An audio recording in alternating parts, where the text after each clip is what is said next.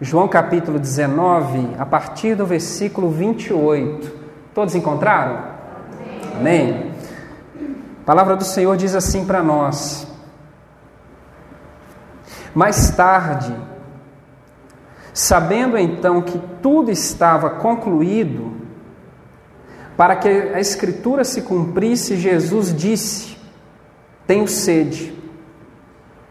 Estava ali uma vasilha cheia de vinagre. Então embeberam uma esponja nela, colocaram a esponja na ponta de um caniço de isopo e a ergueram até os lábios de Jesus. Tendo-o provado, Jesus disse: Está consumado. Com isso, curvou a cabeça e entregou o Espírito. Amém. Amém. Gostaria que você repetisse comigo: está consumado. Mais uma vez, está consumado. está consumado. Amém. Feche os seus olhos. Pai, em nome de Jesus, nós agradecemos ao Senhor por essa palavra lida. Palavra que é poderosa e pode mudar a nossa história. E sabemos, ó Deus, que o Senhor está conosco nesse lugar. Então, Deus, que o nosso coração esteja aberto àquilo que o Senhor vai dizer a nós nessa noite. Então fale conosco, mas que sejamos terra boa para ouvir a semente que será lançada nessa noite, em nome de Jesus. Em nome de Jesus. Amém. Amém. Você pode se assentar, irmãos e irmãs?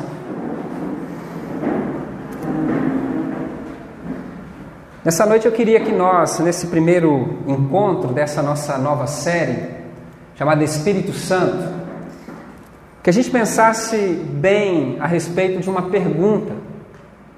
A respeito de uma pergunta. O que significa a experiência cristã? Ou poderíamos refazê-la? O que significa ser um homem ou uma mulher que segue Jesus? O que marca essa experiência de, após uma experiência, após uma, uma situação, nós passarmos a dizer, em alto e bom tom, que nós somos seguidores de Jesus. O que significa isso?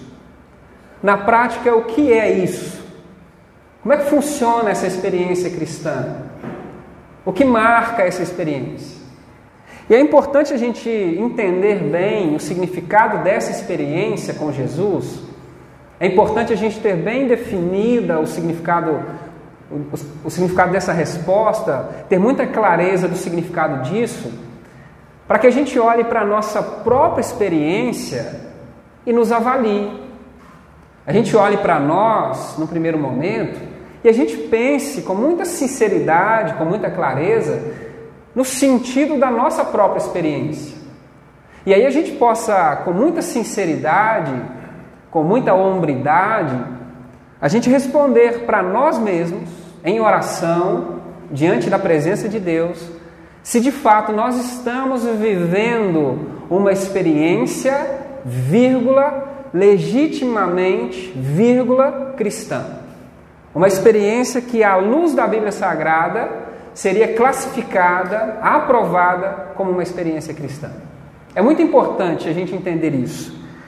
Porque a experiência cristã, ela não é uma mera experiência religiosa. Apesar de nós cristãos estarmos numa experiência religiosa, a experiência cristã não é qualquer experiência religiosa. Falava na quinta-feira na nossa célula sobre o importante e o bonito significado da palavra religião. Hoje, uma palavra que causa nojo em alguns, medo em outros, zombaria em alguns, mas a palavra religião, o significado dela é religar. Religar. Ou seja, é uma experiência que tem na, na base, na sua essência, a intenção de religar. Religar ao sagrado, a um determinado Deus. Então há muitas outras experiências por aí que não são as experiências com Jesus, necessariamente, que são experiências religiosas. O movimento cristão não é o único movimento religioso que, que existe no planeta. Mas a experiência cristã, ela não é uma mera experiência religiosa. E é isso que a gente precisa entender nessa noite. O que é então a experiência cristã? O que marca a experiência com Jesus? O que nos faz, de fato, termos tranquilidade de olhar para dentro de nós, para a nossa vida e termos a paz de que sim, nós estamos numa experiência cristã? João 19 ajuda a gente a responder essa pergunta. A partir dessa pessoa e dessa obra que nós chamamos Espírito Santo. João 19, nesse trecho que nós lemos, é um episódio muito importante do ministério de Jesus. Aparece aqui uma expressão, e uma expressão importante, tão importante que eu pedi a vocês que a repetissem: está consumado. Jesus, aqui, nos seus últimos suspiros na sua vida humana, nos seus últimos instantes, nessa vida humana, ele abre a sua boca, entendendo que ele estava nos seus últimos momentos, ele abre a sua boca e profere essa expressão: está consumado. É uma expressão importante, está consumado, está concluído, está finalizado está acabado, não há mais nada que se acrescentar ao que foi feito aqui. Esse é o significado dessa expressão. Dizer está consumado, ou seja, o que era necessário ser feito foi feito. Não precisa de mais nenhum acréscimo, está consumado. E dito isso, o texto vai dizer que Jesus inclina sua cabeça e entrega o seu espírito. Então, o espírito de Jesus é entregue ao mundo, a nós, à igreja, imediatamente após essa consumação da sua obra. E o que está acontecendo aqui? O que Jesus está consumando aqui? Havia uma profecia, havia uma expectativa, os profetas vinham anunciando, com toda a sua força, com toda a sua fé, de que um dia, de que chegaria um dia, um dia, em que Deus começaria um novo tempo, que Deus começaria um novo jeito de se relacionar com a humanidade. O dia que Deus começaria uma nova história, uma nova forma de se relacionar com a humanidade. Tudo estava sendo preparado, tudo estava sendo organizado, o mundo estava sendo configurado, caminhando para um momento da história em que chegaria o dia que Deus faria algo novo, que vai ser conhecida na Bíblia Sagrada como uma nova aliança. Uma nova aliança. Isso está escrito para nós em Jeremias capítulo 33, Isaías capítulo 54. Alguns outros profetas também vão anunciar essa chegada de uma nova aliança, um tempo novo, um jeito novo de se relacionar com o Pai um jeito diferente. De que jeito seria esse? Deus fala por meio dos profetas que não seria o mesmo jeito, a mesma aliança que Deus havia feito com os pais de Israel, com os patriarcas, com aqueles que saíram do Egito. Não seria aquele tipo de relacionamento. Aquilo foi útil durante um tempo. Deus se manifestou de um jeito àquele povo, Deus se revelou de uma forma, Deus estava no meio daquele povo de um jeito, havia algumas exigências, mas Deus diz: chegará um tempo, eis que vem dias, diz o Senhor, falaria o profeta, em que estabelecerei uma aliança com vocês, com o meu povo, não como aquela, não como aquela, mas haveria um novo jeito, uma nova forma de se relacionar com Deus. Deus e o povo se relacionariam de um jeito diferente. E a boa notícia que os evangelhos nos contam é que esse tempo, esse dia, esse novo momento chegou. Chegou como? Por intermédio da pessoa de Jesus. Por intermédio da pessoa de Jesus. Jesus, ao entregar a sua carne, o seu corpo, ao derramar o seu sangue naquela cruz, ao vencer a morte, ele inaugura esses, novo, esses novos dias, esse novo tempo, esse novo momento, essa nova aliança começa por intermédio de Jesus. Por isso ele diz: está consumado, ou seja, aquele jeito novo, aquelas exigências antigas, aquela forma antiga com a qual Deus escolheu se relacionar com o povo, acabou aqui, acabou agora, está consumado. Eu levei a termo o que era necessário, e a partir de agora começa-se um novo tempo. É a respeito disso que Jesus está falando. Por isso, olhar para a cruz, para nós, é um recomeço. A cruz marca para nós o recomeço, o início dessa nova vida, desse novo jeito que nós deveríamos nos relacionar com Deus. Mas que novo jeito é esse? O que muda então? O que é tão diferente da antiga aliança para a nova aliança? A diferença está que por meio do Espírito Santo, que é derramado por Jesus na sua morte, na sua ressurreição, como nós lemos aqui, ao entregar o seu Espírito, ao derramar sobre a igreja, sobre o mundo o Espírito, o seu Espírito, o qual nós chamamos o Espírito Santo, aconteceria uma revolução, irmãos e irmãs. Um jeito novo. Que jeito novo é esse? A religião antiga de Israel era considerada uma religião da lei. Da lei. Deus, para que se relacionasse com o seu povo, Deus revela ao seu povo, por intermédio de Moisés, um conjunto de leis que são escritas num primeiro momento na famosa tábua, os Dez Mandamentos, tábuas de pedra, no alto do Monte Sinai, e vai surgindo, de acordo com as necessidades, uma série de leis. Deus vai estabelecendo, por intermédio de leis, de mandamentos, o jeito, uma forma a expectativa de Deus em relação ao seu povo, de forma como aquele povo deveria viver no mundo, a fim de sinalizar às outras nações que o Deus de Israel era o único Deus. Então a experiência de Deus com o antigo Israel era uma experiência baseada na lei. Deus revela a sua lei ao seu povo. E o que competia então ao povo? obedecer à lei de Deus, essas leis que estavam escritas em tábuas, em pedras, em pergaminhos, leis que eram externas às pessoas, leis que estavam externas às pessoas.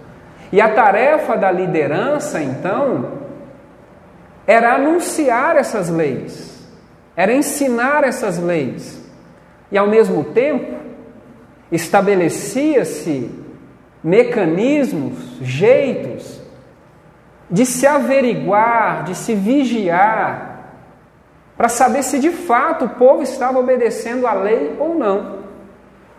Então, entenderam? Deus estabelece as suas leis, e ao mesmo tempo as lideranças estabelecidas por Deus tinham uma tarefa de pregar, ensinar e ao mesmo tempo vigiar o povo andar junto com o povo para saber se o povo estava de fato ou não obedecendo essa lei.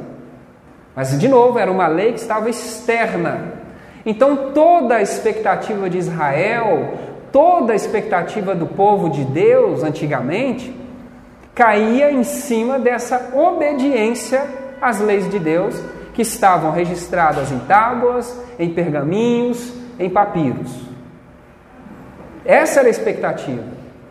E a ideia é de que se todos de Israel obedecessem, obedecessem à risca cada um daqueles mandamentos, cada uma daquelas, daqueles preceitos, se, se Israel obedecesse de, criteriosamente cada um daqueles artigos da lei, Deus viria em glória e mais uma vez encheria a, o templo de Israel e moraria de novo com seu povo.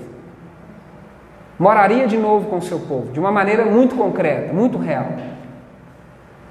E essa era a grande expectativa. Qual foi o erro? Qual foi o erro? Israel começa Começa a pensar que, como lideranças instituídas, teriam a obrigação, a obrigação de fazer com que Israel observasse cada um daqueles preceitos à risca. Israel começa a entender que a tarefa de fazer-se cumprir cada uma daquelas leis era dada às lideranças religiosas. Para que você entenda a seriedade disso, basta você se lembrar da experiência do apóstolo Paulo, que falamos há pouco tempo aqui. Quem era Paulo? Paulo era um judeu de tradição farisaica que acreditava piamente que a salvação estava nessas leis escritas em tábuas, em pedras, em pergaminhos, que esperava que toda a nação de Israel observasse à risca aqueles preceitos. E como um bom fariseu, se colocava na tarefa de vigiar, de exortar e até mesmo de perseguir, de coagir as pessoas a observarem aquelas leis. Por isso o apóstolo Paulo sai mundo afora, num primeiro momento, perseguindo os cristãos. Porque na cabeça do apóstolo Paulo, esses seguidores de Jesus, na verdade, estavam deturpando a lei de Deus. Estavam, na verdade, blasfemando o nome de Deus.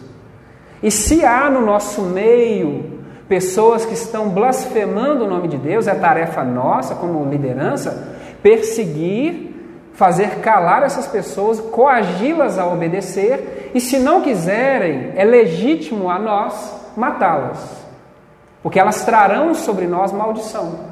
Então o que Paulo faz, como um bom fariseu que era, era sair perseguindo cristãos que aos seus olhos estavam blasfemando, estavam deturpando as leis, estavam manchando o nome de Deus.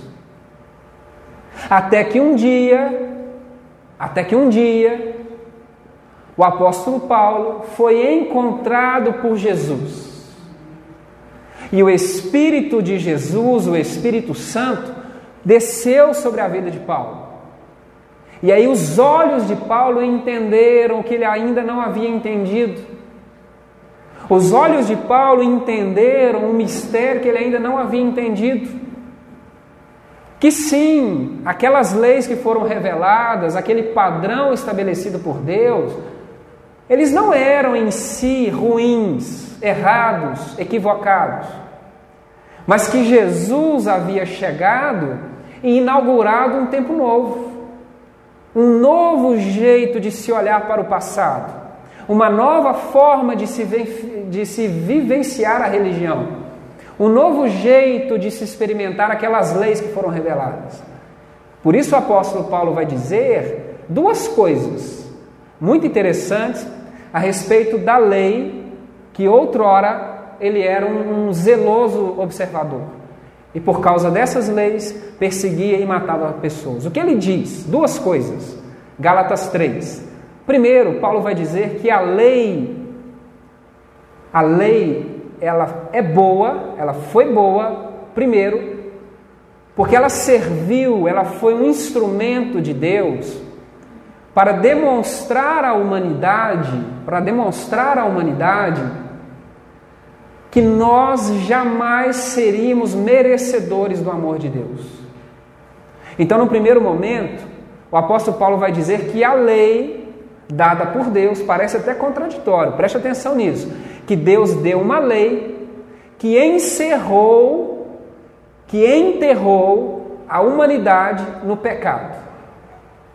Como assim, pastor? Deus deu uma lei que enterrou a humanidade no pecado. Sabe por quê? a lei no primeiro momento, segundo o apóstolo Paulo nos ajuda a entender, ela foi um jeito de Deus de nos mostrar que nós, pelos nossos próprios méritos, nós jamais teríamos condições de merecer o amor de Deus.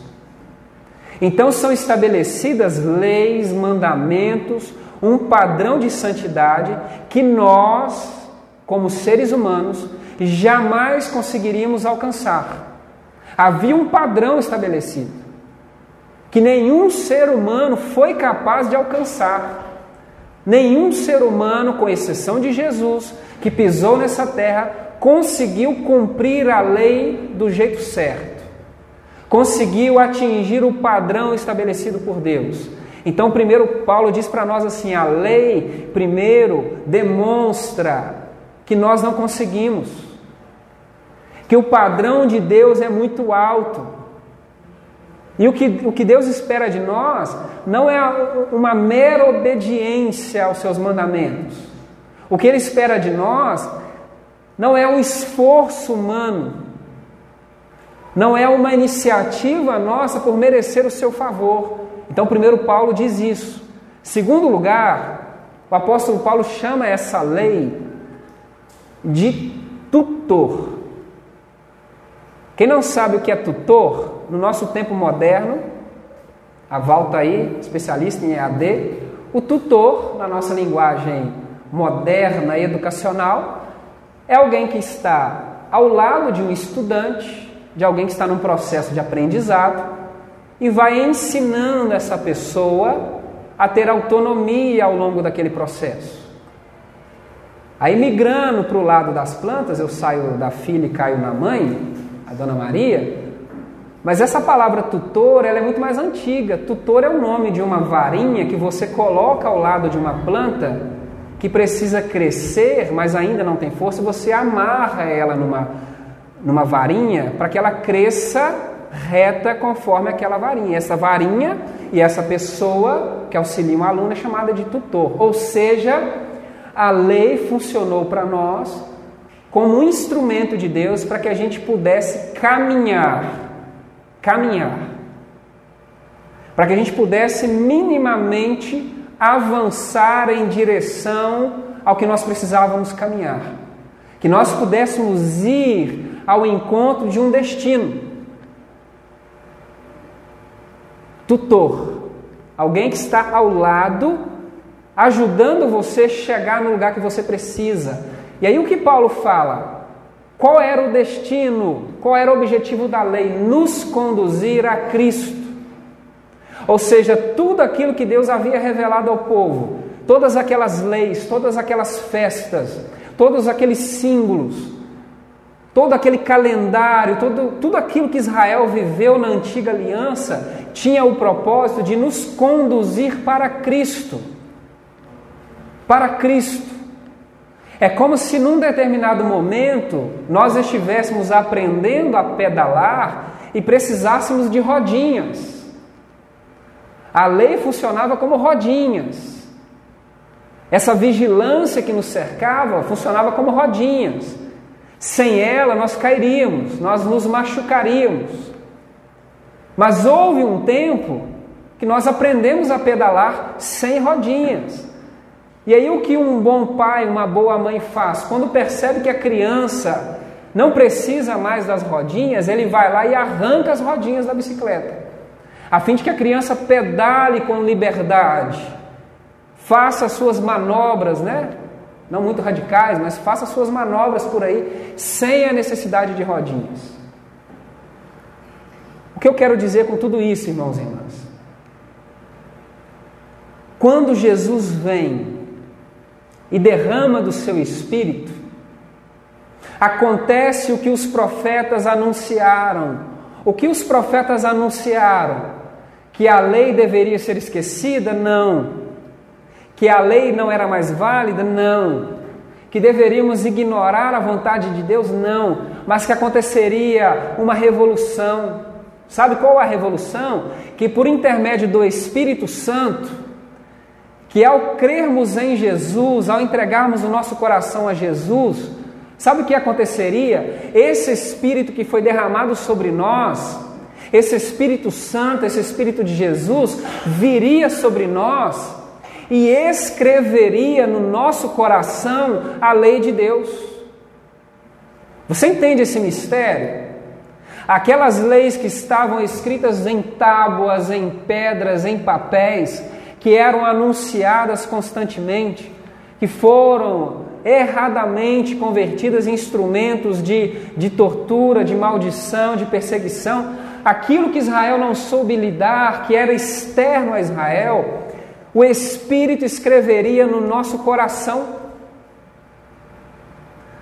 Aí a vontade de Deus, o desejo de Deus, a palavra de Deus, muito mais do que ser externa ou estar impressa em papel como nós temos nas mãos, ou registrada num aplicativo de celular, essas palavras seriam escritas no nosso coração, irmãos e irmãs. Aí nós passaríamos agora, uma vez que estaríamos de, é, cheios do Espírito Santo, repletos desse Espírito Santo, batizados por esse Espírito Santo, nós não mais seríamos guiados por uma lei externa a nós, estranha a nós, mas nós teríamos no nosso coração a lei de Deus. Haveria dentro de nós, no nosso coração, um desejo ardente por agradar a Deus, um desejo ardente por fazer a vontade de Deus. É isso que Jesus está dizendo. É isso que João está dizendo para nós nesses versículos que nós estamos lendo. Aí a gente entende o significado das palavras de Jesus a Nicodemos, de que o que é nascido da carne é carne. Mas quando uma pessoa é nascida do Espírito ou ela é batizada pelo Espírito, ela passa a ser uma pessoa espiritual. Sabe na prática o que isso significa? Sabe o que isso de verdade significa? É que nós, igreja, nós podemos e devemos ser zelosos com o ensino da palavra. Devemos e podemos ser zelosos para que todas as pessoas que estejam no nosso espaço aprendam a respeito dessa palavra aqui, sejam ensinadas, instruídas. É tarefa nossa, foi dado a nós, igreja, que, sa que saiamos por aí ou acolhamos as pessoas que nos procurem, é tarefa nossa que nós possamos anunciar o Evangelho de Jesus.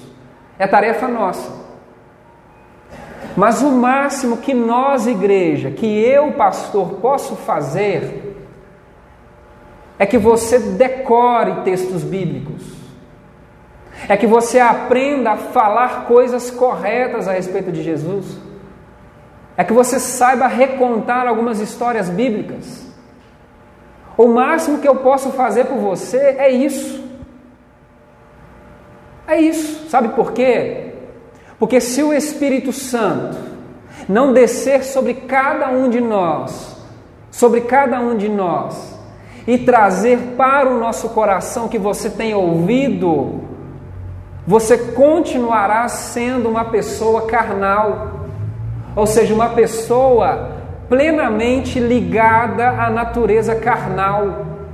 Somente uma pessoa que é batizada pelo Espírito Santo de Deus e com isso recebe no coração a lei de Deus, é uma pessoa que vai desfrutar da vida que o Espírito Santo dá. E aí, sabe o que a gente entende? Que a experiência cristã, ela não é uma mera experiência, uma mera experiência estética, mas é uma experiência ética. O que, é que significa isso, pastor? Uma experiência estética é uma experiência que ela tem uma aparência de que é verdadeira. Você olha para uma pessoa, você conversa com uma pessoa, você talvez até abra as redes é, sociais daquela pessoa e você tem uma sensação assim: uau, que pessoa crente, que pessoa maravilhosa, olha que palavras lindas, olha que vocabulário lindo, ela fala tão bonito, né? Mas aí você tem uma ideia de fazer uma visita para essa pessoa. E tenta uma aproximação com essa pessoa. Aí você começa a perceber o jeito como ela se relaciona com seus familiares. Você começa a perceber o jeito como ela se relaciona na sua escola, o jeito como ela se relaciona no seu trabalho, o jeito como ela vive a vida fora de um ambiente religioso. Aí você descobre que aquela pessoa tem uma experiência estética. Até parece, mas não é.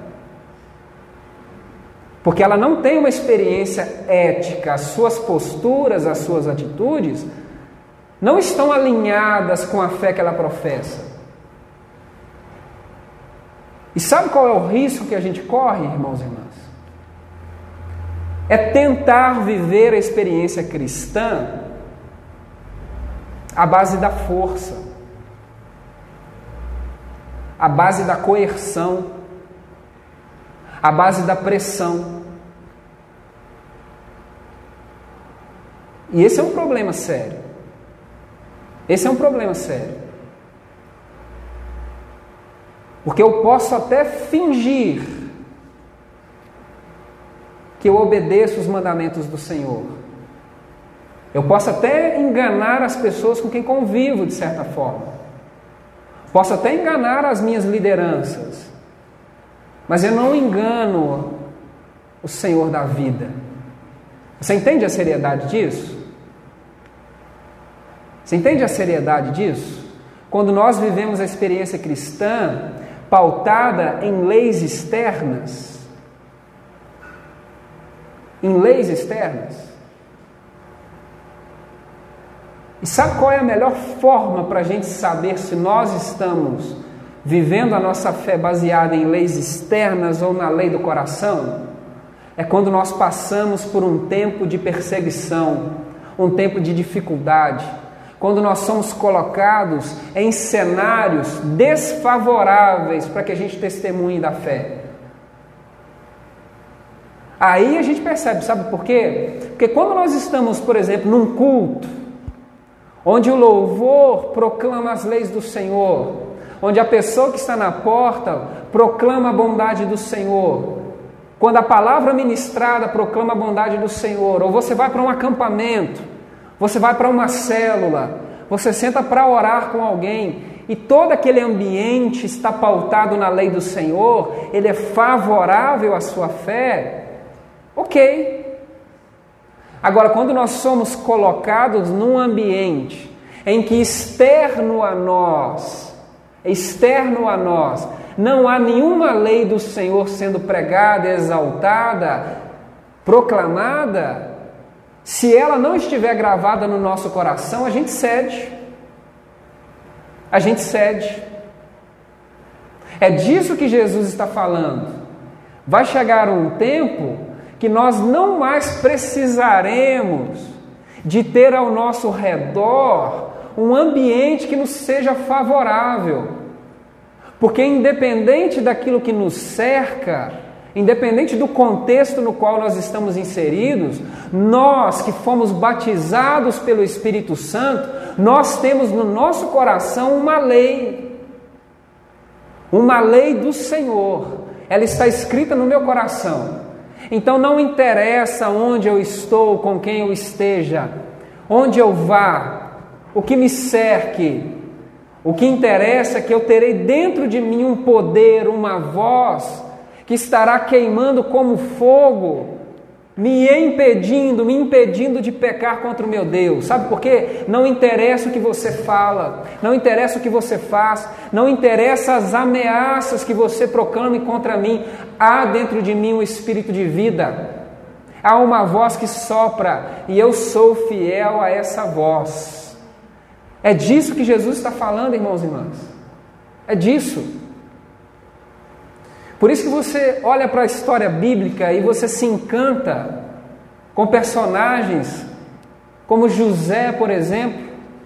José foi traído pelos seus irmãos, foi vendido como escravo para o Egito, lá foi traído de novo, foi parar numa prisão, num país estrangeiro. Sabe o que José fez? Ele não pecou contra o Senhor. José não tinha um pastor do lado dele, não tinha YouTube, não tinha ministérios tocando, cantando, não participava de grupos de WhatsApp para receber mensagens diariamente. Ele estava num lugar que não tinha nada favorável.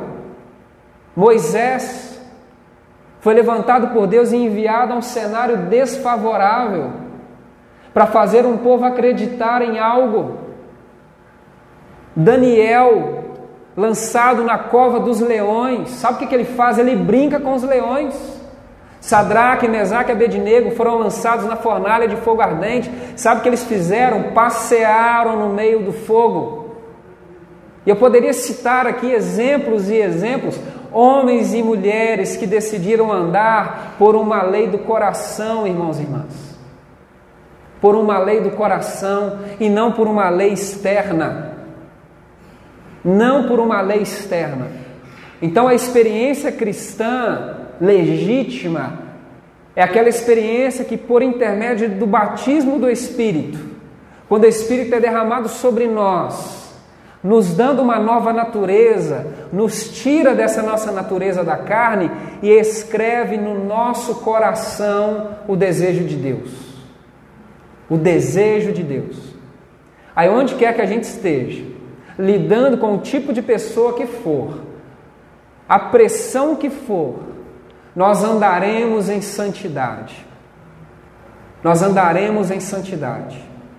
Nós estaremos firmados no Senhor. No Senhor.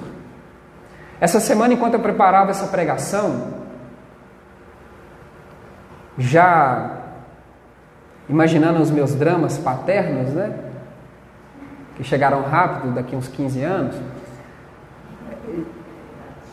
Ao olhar para Catarina, já dá vontade de colocá-la numa redoma de vidro e colocar uma corrente, dando uma distância máxima de distância, né? Porque eu sei, em alguns aspectos, vocês sabem em outros aspectos, que o nosso mundo é mau. O mundo é mau. E eu sei que hoje, isso já está passando para o meu desespero, ela não vai ficar mais no meu colo. Não vai ficar mais. Daqui a pouco, ela vai querer ir para a casa da coleguinha. Daqui a pouco ela vai querer ir para a escola. Daqui a pouco vai querer sair para brincar, estudar, trabalhar. Enfim, viver a sua vida. Será impossível, como foi comigo, que eu, como pai, saia por aí vigiando ela em tudo. Não digo que eu não tentarei, mas pode, pode ser que eu saia. Mas eu não estarei com ela em todos os lugares. E por mais que até um determinado tempo a minha voz enquanto pai seja a voz mais eloquente que ela ouça, a voz de maior autoridade, a voz que ela mais admire, vai chegar um tempo que a minha voz enquanto pai será abafada. O que eu disser para ela não vai ser tão verdadeiro assim. Talvez durante um tempo eu seja herói, depois eu passe vilão. Eu olhei para os meus pais assim. Quantas vezes eu pensei que meu pai e minha mãe não gostavam de mim? Pensei, Catarina vai pensar nisso. É inevitável. Então a minha voz vai ecoar até uma distância, mas vai chegar um tempo que a minha voz não vai alcançá-la mais. E sabe qual já tem sido a minha oração por Catarina? Primeiro, que Deus faça de mim, muito mais do que um pai, um discipulador de Catarina. Me ajude a ensiná-la o Evangelho. O Evangelho. Mas ao mesmo tempo eu tenho orado para que o mesmo Espírito que um dia me batizou e me fez sair de casa, ir para longe, estudar fora, e tendo o maior apreço pela palavra de Deus, independente do que pensava minha mãe, os meus amigos, independente, o que eu mais queria era agradar a Deus. Eu oro para que eu seja um bom discipulador mas ao mesmo tempo que o Espírito Santo a batize e escreva no coração dela as leis do Senhor. Sabe por quê? Quando ela estiver num lugar, numa situação, num momento em que outras vozes abafarem a minha, a voz do Pai, que a voz do Pai talvez não signifique mais nada para ela, que ela ouça outras vozes, que lá naquele momento, a voz inconfundível, a voz do Espírito Santo, fale ao coração dela. Fale ao coração dela. Aí não por medo de me desagradar, desagradar a mãe, a avó, a igreja, ela não, ela faça ou deixe de fazer aquilo que ela estava pronto para fazer ou deixar de fazer. Não, mas que ela pense, faça ou deixe de fazer para agradar o Espírito Santo. O Espírito Santo. É isso que eu oro em favor de Catarina, porque eu serei para ela uma lei até um determinado momento. Mas depois ela vai bater asas. E onde eu não alcançá-la, o Espírito Santo estará com ela. Então, esse é o meu desejo para ela, mas esse também é o meu desejo e a minha oração por vocês. Por vocês.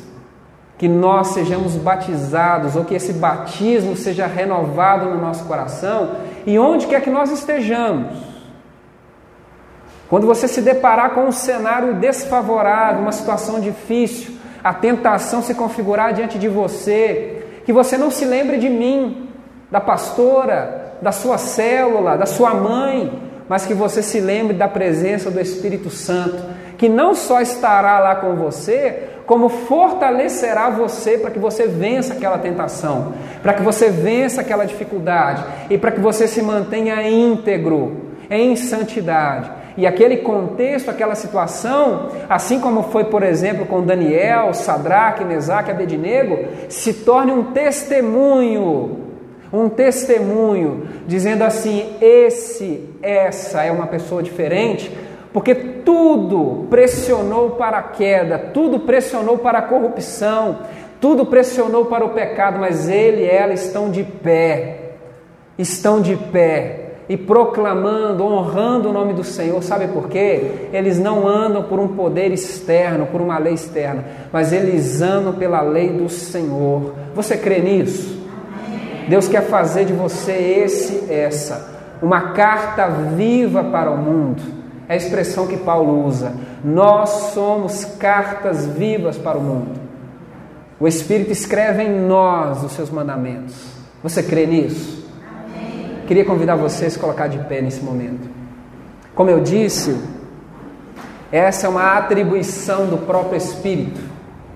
Não estou dizendo que é inválido você frequentar a igreja, participar de uma célula, ler a Bíblia, ouvir pregações. Não estou dizendo isso. Estou dizendo que a sua oração é para que tudo isso, que é externo a você, seja escrito no seu coração. E essa pena, vamos dizer assim, essa caneta, está nas mãos do Espírito Santo. Você crê nisso? Então eu queria convidar você a fechar os olhos, porque quando Ele escrever no nosso coração, algo novo vai acontecer. Creia nisso, algo novo vai acontecer. Feche os seus olhos, comece a orar. Comece a clamar o Espírito Santo. Fala, Senhor, eu quero essa lei no meu coração. Eu quero ser guiado, eu quero ser guiada por uma voz dentro do meu coração. Eu quero sim contar com uma igreja, eu quero sim contar com amigos, eu quero sim estar envolvido num pequeno grupo, eu quero ser cercado por pessoas que amam o Senhor e que me motive, que me incentive, mas eu quero ser guiado pela tua voz. Eu quero ser guiado pela tua voz. Olha